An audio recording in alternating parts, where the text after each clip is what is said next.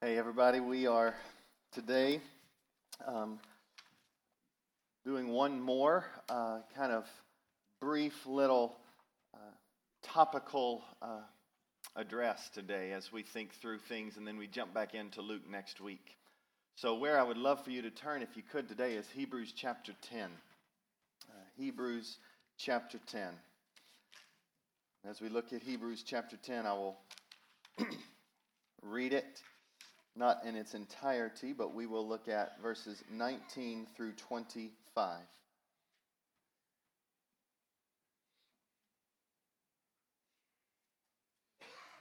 Hebrews chapter ten, nineteen through twenty-five. If you don't have a Bible, there should be one on a row near you. Ask a neighbor for it. Uh, we will be using God's Word to instruct us as we go. And so today, excuse me. I will read in Hebrews chapter ten. And then I'll pray. The Word of God reads as follows. Verse nineteen of chapter ten. Therefore, brothers, since we have confidence to enter the holy places by the blood of Jesus, by the new and living way that He opened for us through the curtain, that is, through His flesh, and since we have a great high priest over the house of God, let us draw near with a true heart, in full assurance of faith, with our hearts sprinkled clean from an evil conscience and our bodies washed with pure water. Let us hold fast the confession of our hope without wavering, for He who promised is faithful. And let us consider how to stir up one another to love and good works, not neglecting to meet together as is the habit of some, but encouraging one another, and all the more as you see the day drawing near. Let me pray.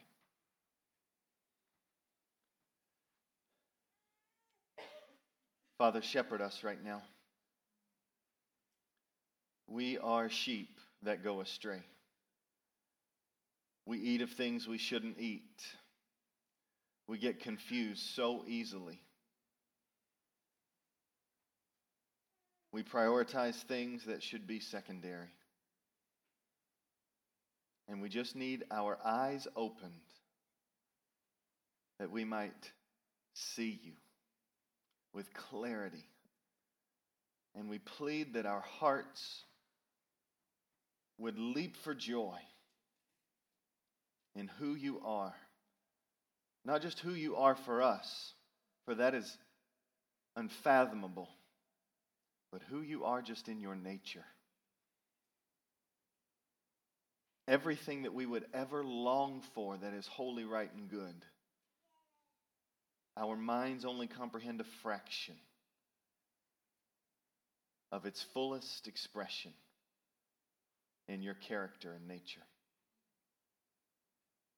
Strike us with Your glory, I pray today, in a good way, that our hearts smile and our lives are changed. We need a reorientation. We just ask You to center us on what is central. We pray this in Jesus' name. Amen. There's no more important question than the question why. Why? Why do we do what we do? If a surgeon comes into an operating room and doesn't know the answer to that question, I want he or she to walk right back out. If they're thinking brain surgery and I'm thinking appendix, you know, there's a big difference. They need to know why they are in the room. Why is a massively important question. When you are asked to make a meal for someone, why you are doing that is important. Is it for your family? Is it a presidential meal? Is it a meal for a school cafeteria? It matters, both in volume and in quantity, and how much time you prep. Why you are doing what you do matters. Our lives are the same. Why are you here on planet Earth? Why are we here as a church? We've summarized it with a statement that I think statements can get dull, they can get boring, they can seem trite, they can seem unapplicable or impractical, but we've summarized it in a statement. We exist. It's a state of why we are. We exist to make disciples who treasure Christ, love the church, love the city, that is your neighbors around you, and love the world. This is the mission statement of my life. This is the mission statement of the church. When I think about goals for my marriage, that's it. When I think about goals for my kids, that's it. When I pray for you, that's what I pray. Because it's why we exist. To be disciples who love and embrace Jesus and love their neighbor as themselves. And that neighbor love begins with the household of God, and it extends to those who are near to you, and it must go to those who have never heard. These things are not optional. It's not just a good flavor of the month. It's just who we are and what we were crafted to be. To be disciples who then aren't content with just feasting on that themselves, but want to make others who enjoy that as well. And I heard an amen. I like it. We exist. We are here to treasure Christ and to love our neighbor as ourselves. And friends, I, like you, get confused. I get sidetracked. I get derailed. Don't you? We wouldn't say it with our mouths, but everything in us says something else. I exist to make money. I exist to be comfortable. I exist to have the most advanced and the smartest or most athletic children. I exist to have no problems. I exist to be known and to be loved by others. That's why I'm here. I'm here to win. Some of you have that drive. I'm here to impress. Why are you here? The reason you are here will be everything to you. It'll be your identity. It'll be your world. It'll be why you sacrifice. It'll be what you think most about. It'll be what takes the bulk of your free time, your pursuit, your resources. The answer to that question matters. Why? Well, as a pastoral team, ground zero of why was Easter Sunday. There is a beautiful Savior who gave his most beautiful life that wretched people who should not be valued were prized beyond belief through a Savior who died for people who would neglect him and reject him and ultimately crucify him. You get no more central than a Savior who did what we have fought to do and couldn't do, who showed the trajectory of life clearer than anyone could show it, who died the death that our sins deserve, who took the wrath of God that our sins justly should have taken, who three days later rose from the dead so that we don't have to be consigned to sin and we don't have to be given to secondary pleasures. And the answer to the why is summarized in the Savior.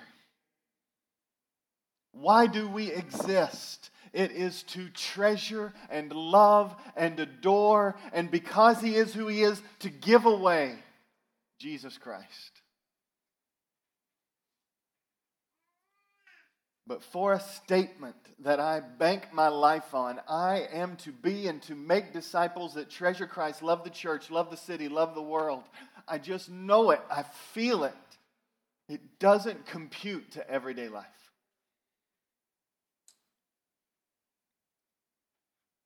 So I just want to throw out two things that we're going to spend a little time on today. It's the why.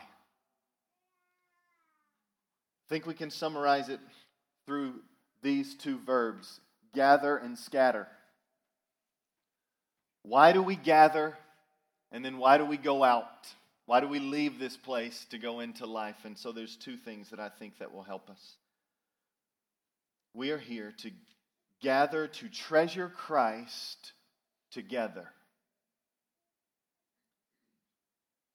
We are not only gathering to treasure Christ together, but we are scattering to live sent together. This is where I want to spend some time. Gathering to treasure Christ together, scattering to live sent together. It's an, two phrases to try to summarize why we're here, what it looks like to live out this mission statement. Why is it important that you are sitting where you are sitting right now? Why is it important that Jesus is with you when you leave these doors? Number one, gathering to treasure Christ. This church was founded with this name because of this verse right here. Matthew thirteen forty-four. Should be on the screen for you. It says this: the kingdom of heaven is like a treasure hidden in a field, which a man found and covered up. Then in his joy, he goes and sells all he has and buys that field. The kingdom of heaven is like a treasure hidden in a field. What's supposed to happen when you think about treasure? The heart is meant to begin to have these senses of longing. Treasure. Every one of you, when you've made a purchase that you've wanted to make, have had this sense going on in the heart. Haven't you? It could be a car. It could be a house. It could be... I know when we adopted, it was just like, good night. There was this massive sense of the of the, the giving of your life financially and the sense of receiving. There's this sense of all these things that we could give to. And you have this sense when you exchange money, when, when something happens, there's this stirring, there's this excitement, there's this receiving. And he's saying, the kingdom of heaven, thinking about God and His rule and His reign, there's something that that's meant to parallel. But this isn't just any ordinary treasure. It's when he finds it. He covers it up, and then in his joy sells everything so that he can have that one thing. There is no greater thing than that one thing, and that is treasure. Christ as treasure. And this is why we gather. There is no greater thing on this earth, no greater pursuit we can have than Christ as that treasure. We sell everything for Christ as that treasure. Let me just beat this drum just a little harder. The scriptures say this is most central. Psalm twenty-seven four, one thing have I asked of the Lord, and stop right now. Some of you know this verse. And some of you are like, okay, I get this. Move on to something more important. There is nothing more important. This is everything. And this isn't about your brain getting it. It's about your heart feeling it. And right now, as I read these scriptures, just pray, God, help me feel. There is no greater ambition. Not your children, not your marriage, nothing, no other relationship, no other purchase, nothing that is greater than this right here. One thing, one thing I have asked of the Lord, and that's what I'm going after. Friends, I know what it's like to be dull when I read verses like this. I know what it's like to not tear up, but to grow cold. I know what it's like to be scattered and rather check email or read the news or check the sports stat than to focus right here. But there is one thing,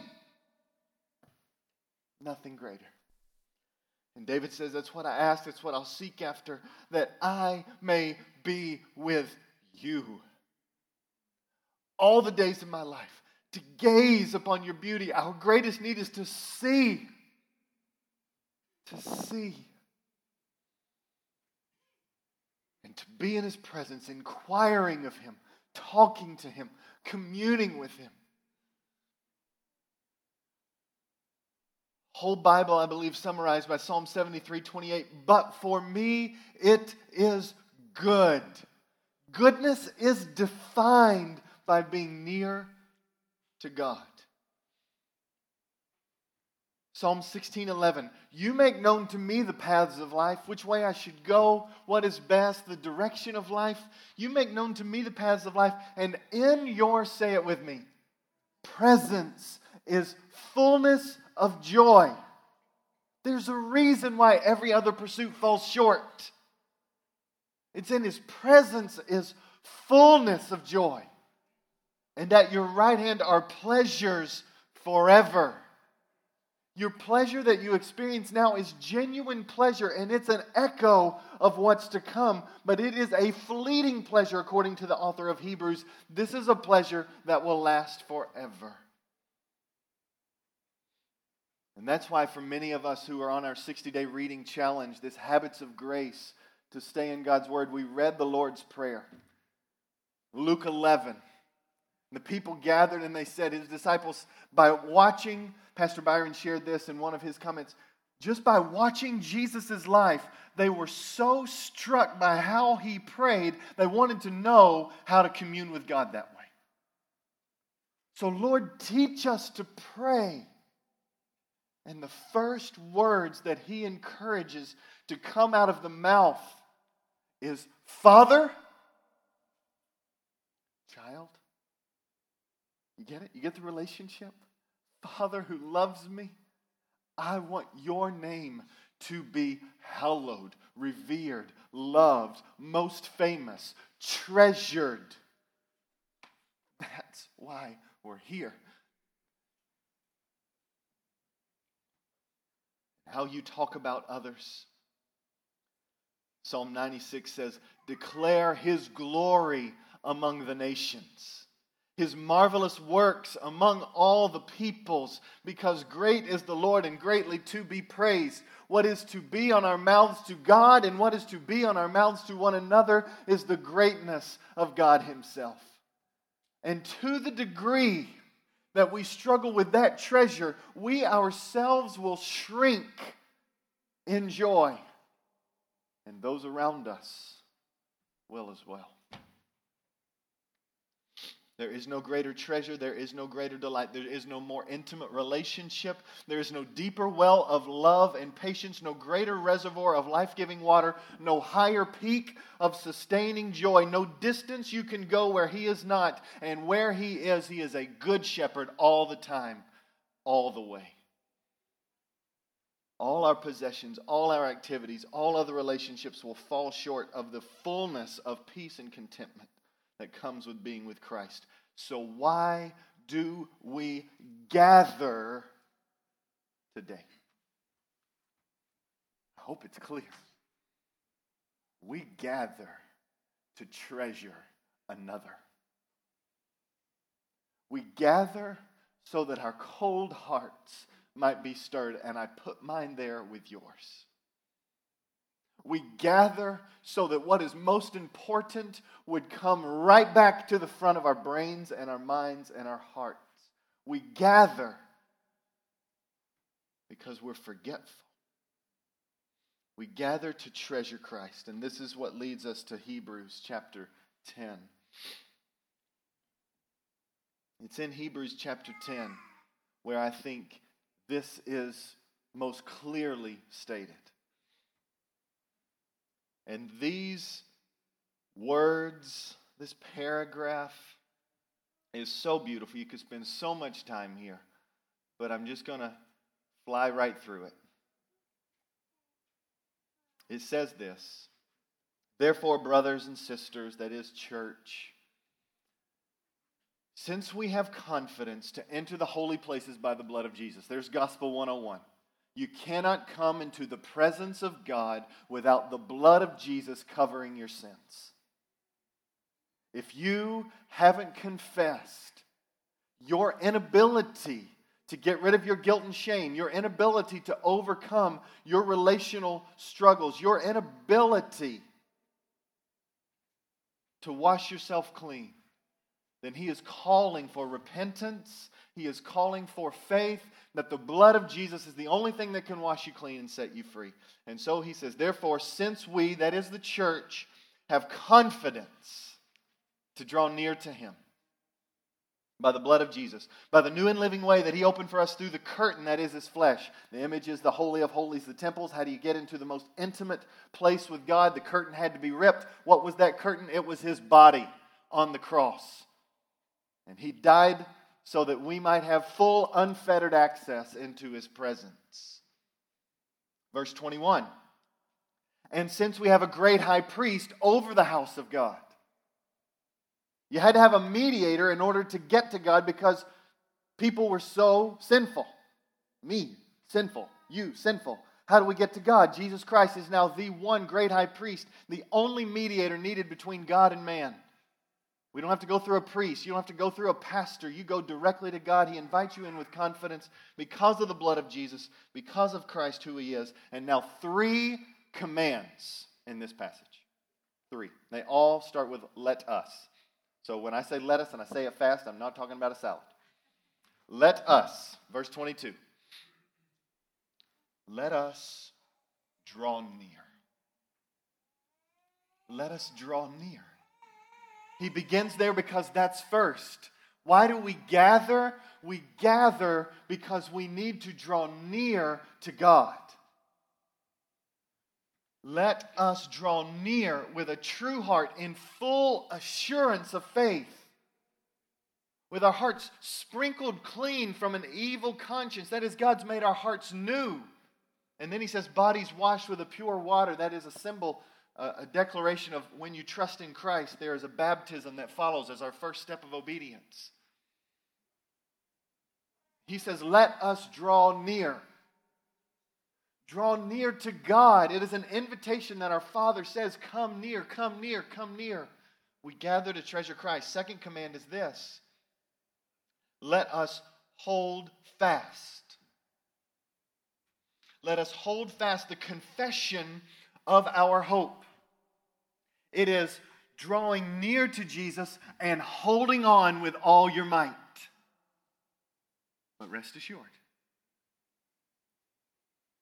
it doesn't fully rest upon your grip, but on His. And He will never let you go. But it doesn't mean you don't have to fight to hold on tight. He won't let you go. But here it's a declaration of endurance. There will be an attack at every turn. There will be things to lull you away at every turn. Let us hold fast our confession that Christ is Lord, that He is greatest, without wavering. Verse twenty-three says, for He who promised is faithful. He's not going to let you down. There's nothing to be ashamed of with Him. And so, the third one then is, let us. Let us draw near. Let us hold fast. Let us consider, think on, and a thinking that leads to action, how to stir one another up to love and good works, not neglecting to meet together as is the habit of some, but encouraging one another all the more as you see the day drawing near. This is why I say we gather to treasure Christ. We gather to draw near to Him, to help us endure in the battle, and to consider how we might stir one another up to love and good deeds. And the author of Hebrews says part of that is the necessity of being near to each other. You can't just do that in your closet. You've got to be near to each other. You've got to listen to each other. You've got to talk to each other. You've got to share the struggles and the joys with each other. So don't neglect meeting together, as is the habit of some. Or you'll watch it unravel. You won't consider others better than yourself. You'll start considering you. And then you'll loosen your grip on the Lord and you will let go. And you'll be starting to do this. And then you won't draw near to Him because other things are so much more pleasurable. It's an unraveling effect. The image that came to me was like a hurricane.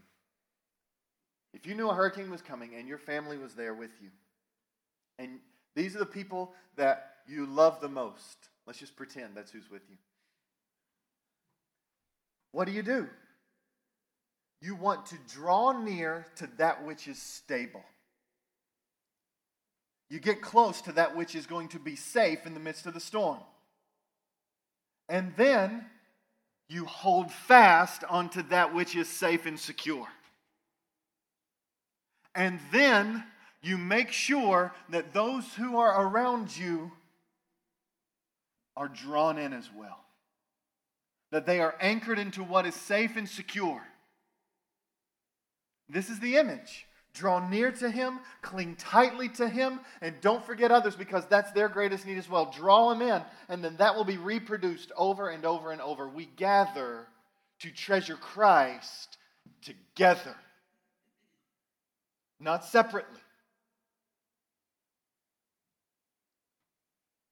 We gather to be with Him. And so, why do we come in here? Just let's just hit rewind, okay? We've walked in here. You saw some people if in the foyer. You said hi to them. Sometimes that frustrates you because you don't know them. We've been in church together for three years. I'm not sure I know much more about them than I did three years ago.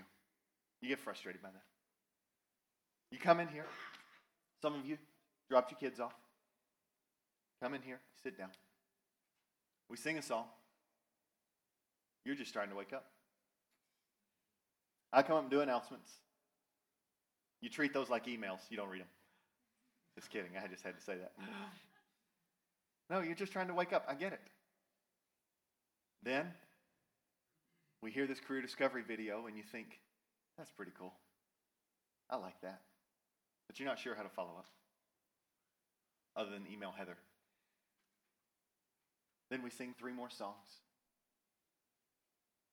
And then we have this basket that comes around. And we're forced every single time to think about, what am I doing with my resources? And then we sit here, open up the Bible. Your heart's just trying to still shake off some cobwebs. You begin to understand a few things. You take a life, a life lesson out. You forget it by lunchtime. And we just keep going through the routine. Is that really it? Is that it, really? There's so much that happens when we come here. There's so much that happens when we gather.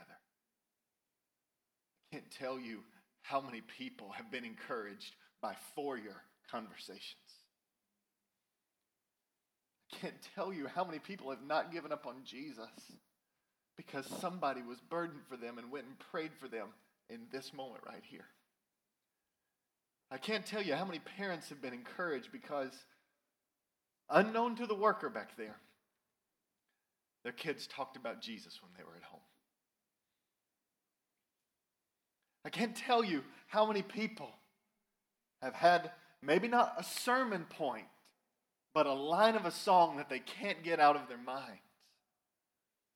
They talked about the goodness of God to them and how He was faithful ten thousand times over. And I can't tell you the ripple effects that have happened because people have said, Jesus, I treasure you more than the money in my pocket. And they give us an act of worship to watch God do amazing things. And to see people take His word and to treasure. To have over eighty people that say they want to read God's word day in and day out and to be stirred to do that. I hear of texts that go forward to people because we have gathered. They've been stirred up. They've started reading their Bible and then they start spreading. What we do here matters. And if you don't know the why, it won't matter to you. You'll be sucked into the cycle of routine, and you won't see your place in the picture. Let me just use K T C as an example. K T C is our kids treasuring Christ. For many, it's nursery.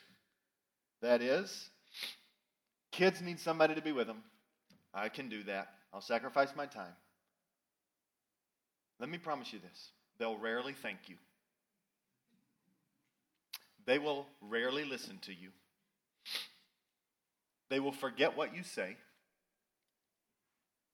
And they'll be more excited about snack than the Bible. Anybody want to sign up? K T C. Oh, you'll have to give an hour and a half of your time.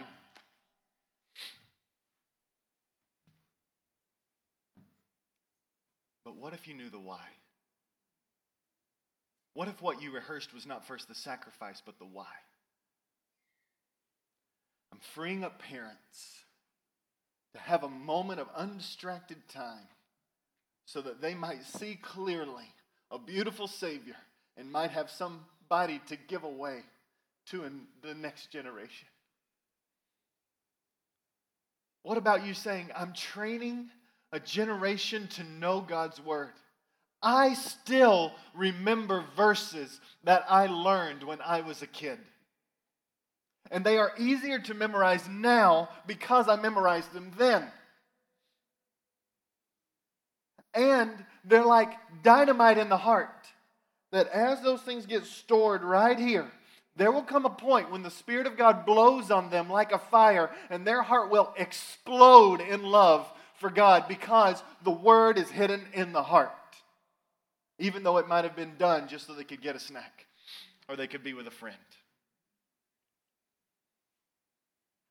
And Jesus even says, when you receive little children, you're not just acting like Jesus, you're actually receiving the risen Savior himself. You know why we do this? We gather to treasure Christ together from the cradle to the grave.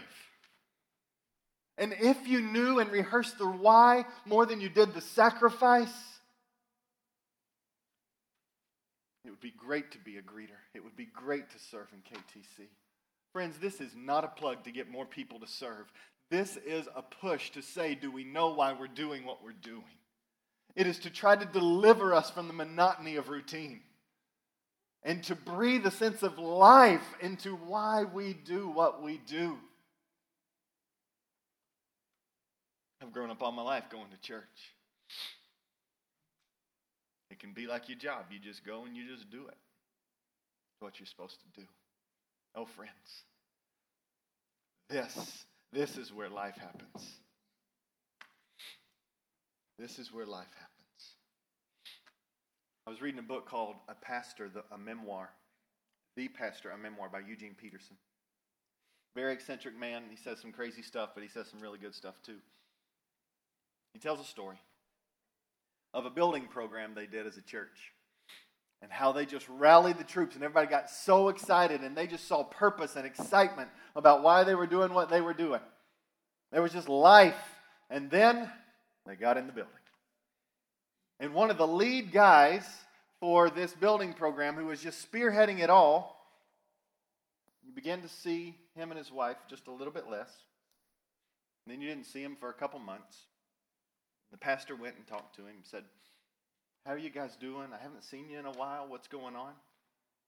He's just like, my wife and I decided one Sunday to go fishing, which is permissible.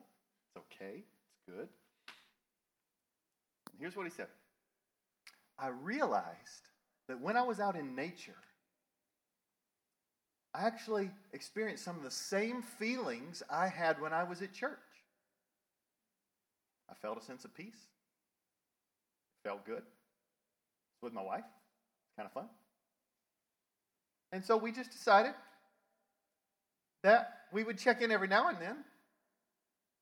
But we're feeling the same things that we felt before.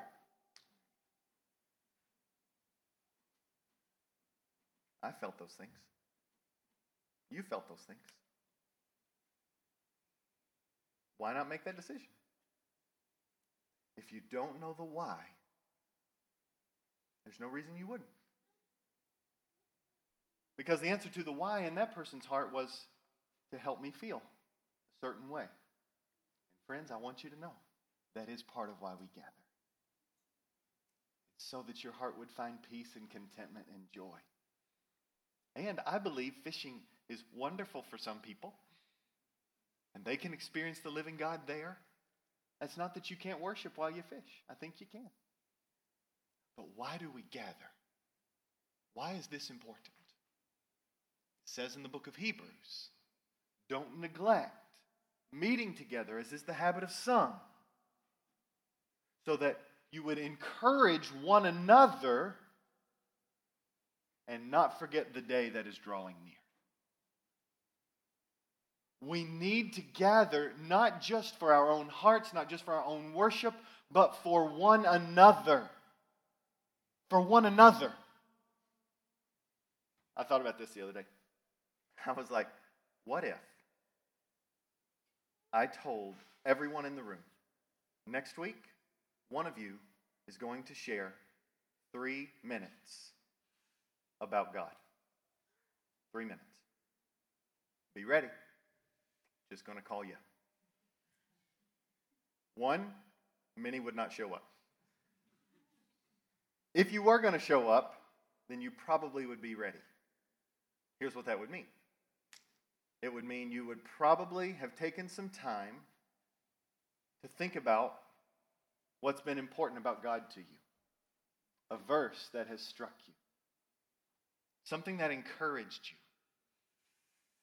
you. And you'd be ready. But it would make you all terrified. Welcome to my life, okay? I get it. But I'm saying you have that opportunity every single week. It's just not on a stage. It's right there. It's right there. It's out there. It's at that playground. Every single time we gather. And we make it so complicated. I can't do that. That's for the professionals. Garbage. It's for you and me. If I can do it, the one terrified of public speaking all the way through college, then God can do anything.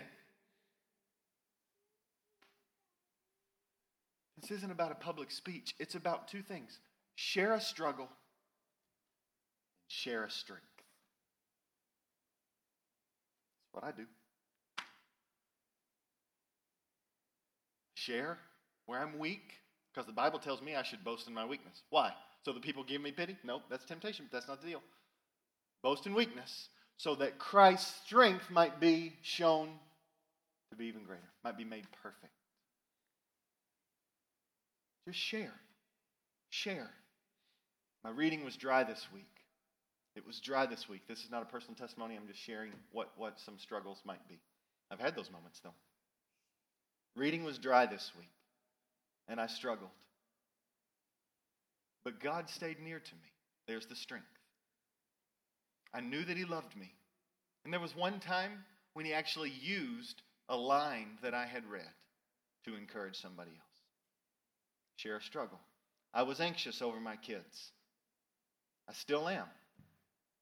But the strength. God promised me that He is working for me right now. So I feel like the disciples. I believe, but help my unbelief. My belief is weak. You know where I got that line? From reading my Bible this week in the sixty-day reading plan. That's where we were. I believe, help my unbelief. I was like, that's me. Where do we get this stuff? Where can you get the hope of the gospel? Right here. His precious word. Share a struggle. Share a strength. Ed Welch says this. We spend too much time concealing our neediness. We need to stop hiding. Being needy is our basic condition. Some of us struggle to share a weakness because you're afraid. But I promise you this. I've spent time with many of you in this room. Every one of you struggles. I struggle. I'm weak. That's actually the design. Because where we're limited and we own up to it, Jesus gets more glory. Share a struggle and then share His strength. His strength. His goodness, His presence, His promise, His faithfulness. It says, hold fast because the Lord is faithful. But don't just share a struggle. Some of you are like, I can't think of a struggle. Share a victory. Share an answer to prayer. Share where you've seen God at work. This week I went out to lunch with a guy, a friend of mine named Steve Noble. And as I was sitting with him, before I went, I was a little discouraged in my heart. I felt really scattered. You've heard me say this probably seven hundred times. Welcome to my life. I'm a scattered man in my brain. But I felt scattered. And, but I had a lunch appointment. I was going to go eat with him. Steve is a dear friend, a dear believer. And as we sat down to eat, the Lord just began to do something. Our togetherness began to do a work in my heart. He asked me what God was teaching me. I asked him what God was teaching him. We just shared about being parents. We just shared about life. We shared our journeys a little bit more. And by the time I was done, through hearing him, and here's what was cool, by me actually starting to talk and to share, I began to learn out of my own mouth. The Spirit of God does that. He does it for me every single Sunday. I'm learning right now. He does that. Why do we gather? We gather because the greatest need for every one of us is to treasure Jesus Christ. But it has been hardwired into the fabric of the universe and into our souls that we must do that together. And so we gather to do that together. To point one another to Jesus, to encourage one another every day as long as it is called today, to sing truths about God, to listen to one another, to pray for one another, to give generously so that one another can be stirred up towards generosity. We gather to treasure Christ. Dear friends, I can't tell you how many times I have been pulled away from sin because of a casual comment that somebody has made about what was going on in their life, and it struck me, and I was different. And I might not have ever told you about that. It happens all the time.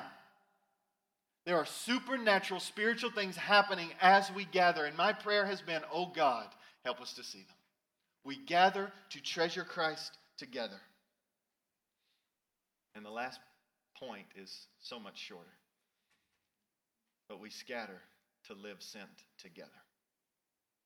We scatter then to live sent together. If we gather together to make disciples who treasure Christ, we also are being equipped, as Hebrews ten says, consider how to stir one another up towards love and good works. We are meant to stir one another up towards loving one another and doing good works to those who do not know Jesus.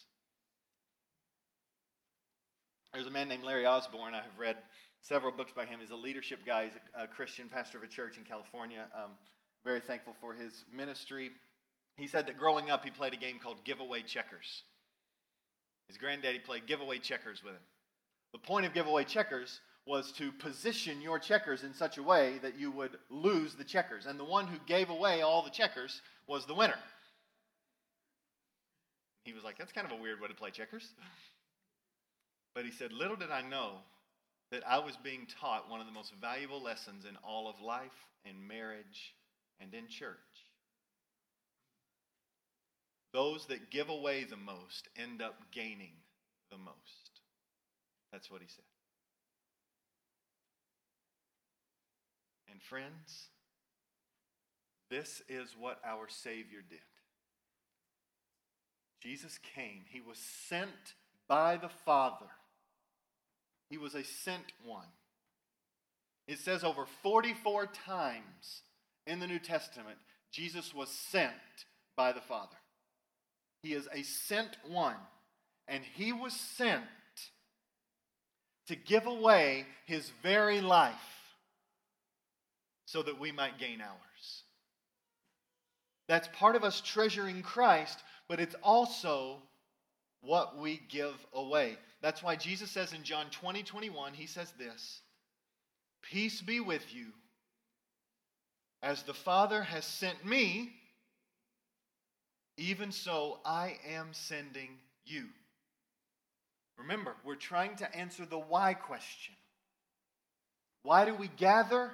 We gather to treasure Christ together. And why do we exist? We exist to not only be disciples, but to make disciples who treasure Christ, love the church, one another, love the city, and love the world. That is why Jesus came as a sent one. Even as the Father has sent me, so I am sending you. I've been reading a book by J D. Greer entitled Gaining by Losing. It's a wonderful book. I recommend it highly. But he says this in his book, that we don't send out missionaries, we are missionaries. According to John twenty, twenty-one, that's exactly what it means. Jesus was sent on a mission to save people from their sins. As the Father has sent me, so I am sending you. Sacrifice your life and your resources so that others might treasure that beautiful Savior and follow him all the days of their lives. We are sent as missionaries. And friends, we must understand this is why, why we exist and what our mission is and where we are headed. And sometimes, friends, we just, we get so overwhelmed by the task, we miss the constant opportunities for making disciples right in front of us. Later on in J D's book, he says this. He talks about the principle of exponential growth. The need for the church to understand that multiplication is better than addition. And he used this analogy that I, I had heard before, and you probably have heard too, even back when I was in middle school. It was this. If you have a choice between receiving ten thousand dollars a day for thirty days or getting one penny doubled each day, which would you choose? Well, most who want the money right now, immediate gratification would be like, okay, I'm not the smartest one in the bunch, but seven days gives me seventy grand, okay? I can do a lot with seventy grand by the end of the week. So that's the route I'm going. thirty days, you have three hundred thousand dollars. It's a lot of money. And so, which one are you going to take? You will probably say ten thousand dollars, because a penny doesn't sound very good. But if you chose the ten grand, you would leave about ten million on the table. ten million. Because of the result of multiplication. In four months, do you have that number by chance? That's how much money you would have in four months. I'm not even going to try to read it. It's got words that I, I don't use and don't even really know. Tillion is in there somewhere. In four months. What's the point? The point is our culture breeds bigger, faster, stronger, do it more famously, and do it now. Give it to me, give it to me now. I cannot wait, but for those who wait, there's a greater prize. When we consider what it looks like to make disciples, we look at our Savior. Our Savior said, "It is better for me to leave so that you might get the Holy Spirit." Just track with that. It's better that the best preacher in the universe leave so that the Holy Spirit might come. It's better that the holiest man ever to exist leave that the Holy Spirit might come. Why is that? When Jesus left, he left only one hundred twenty faithful, devoted followers. But those one hundred twenty were filled with his Holy Spirit on the day of Pentecost. and it led to exponential growth because they believed Jesus and took him at his word. Peace be unto you. As the Father has sent me, I send you. Some of you are frustrated because you haven't seen hundreds or ten come to faith in Jesus, and you've been working on one relationship forever. Some of you are like, well, man, they're able to do this over here, and I'm just trying to keep my head above water with my kids. Friends, we are making disciples. My parents, they taught me a valuable lesson growing up. This is just a, a lesson of generosity. They opened up their home to have people live with them all while I was growing up. They just did it. And that left a mark on me. I got to see people and live life with people. I got used to people being in my house. And now, their two kids like to do that as well. And now, I pray. My kids talk this way already. My four kids will like to do that as well. You see how exponential growth matters? Well, if we're giving away Christ and seeing every relationship as a disciple-making relationship in the everyday, we are forming people into the likeness of Jesus. Stay-at-home moms, don't be discouraged. You're making disciples. I know it's not very glamorous, but you're making disciples. How you respond when things are hard, and then when you fail at that time, like I have before when things are hard, I promise you this, and take this to the bank, parents. Your kids will care more that you were humble than that you were right. They will care that you were able to say, I'm sorry, I should not have done that. And in those statements, you are making disciples. You're showing them how a follower of Jesus walks in everyday life. Because the last I checked, we're here gathering together for a few hours a week. But we're following Jesus all the time. We don't like have an off time when we're not following Jesus. We're always following him. Why we watch what we watch, how we spend our money, are we laughing, are we happy, what do we do when we plant trees like I did yesterday in my backyard? Can you do that to the glory of God? Let me give you a hint. Yes, you can, and it's not by just talking about God with every shovel dig. It's about just doing it well. It's about enjoying the task. It's about letting others come alongside you and help you. It's about teaching lessons. And yes, it's about saying, God's pretty amazing for creating this tree. It's about doing life in the everyday. Some of you are relegating disciple making to something really glamorous. It feels like only those who go overseas are the disciple makers.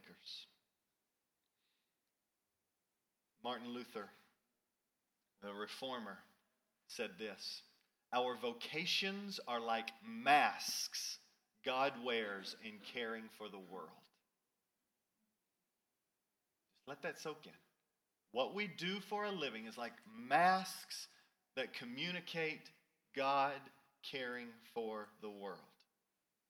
Luther says this, when you pray the Lord's Prayer, Father, give us this day our daily bread. Here's Luther's explanation of that. How do we get our daily bread? By means of a farmer who planted and harvested the grain, the baker who made the flour into bread, the person who prepared the meal. All these are in play when God answers our prayer for daily bread.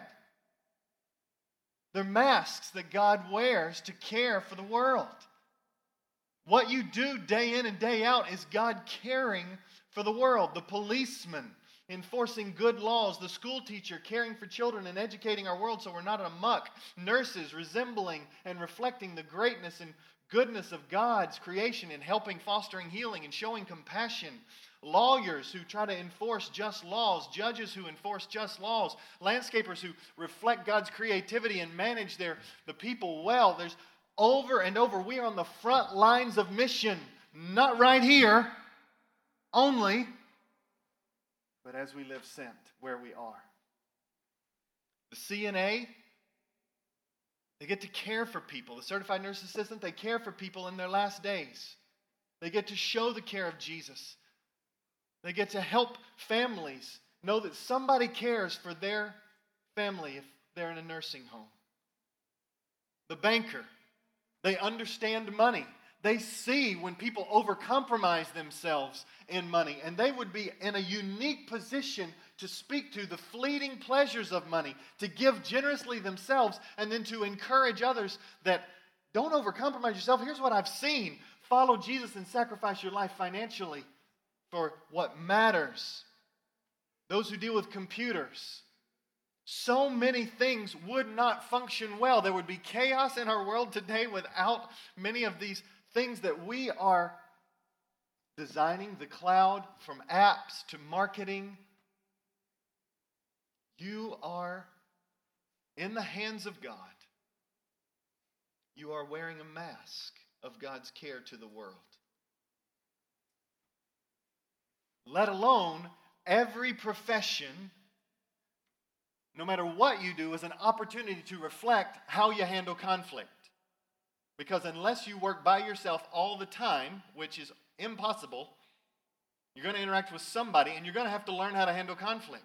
And there's a shocking difference between followers of Jesus handling conflict and somebody who doesn't know Jesus.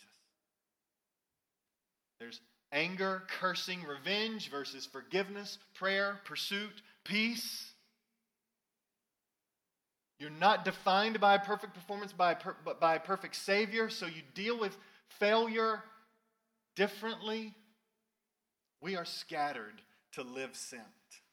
And that is not just sent for our Loving the City summer camp that is coming up, or not just sent when it comes to some program we have. It's about relationship after relationship, investing in one life at a time and trusting that when that life catches Christ, they will give it away. And the exponential work of multiplication takes off. Friends, I encourage you today. The why matters. Why do we gather? We gather to treasure Christ together. And why do we exist? We exist to make disciples. We exist to live as sent ones together, encouraging one another to stay on mission in our homes, in our neighborhoods, among the poor, and to the ends of the earth. This is a glorious reason to exist. And God promises that He will be with you always until you, he sees, you see Him face to face. That's worth living your life for. Let's pray. Father, I pray that we would gather with purpose to treasure You, and we would do it together. We would come prepared, week in and week out, ready to give away the good news of Christ to one another, to pray with one another, to encourage those visitors who are just trying to figure out their next place in the world. Lord, I ask that we would come not only to receive and to feel lifted up, but we would come to encourage one another daily and remind one another of that last day, which is our home.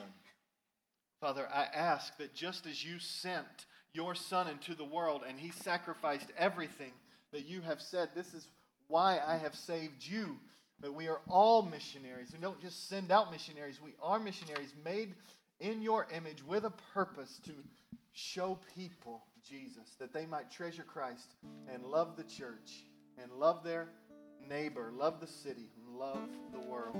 Father, please, may we gather to treasure You together, and may we scatter to live sent together. Thank You. Thank You for always being faithful, for never leaving us, for giving us this purpose, and for being the one that satisfies our soul.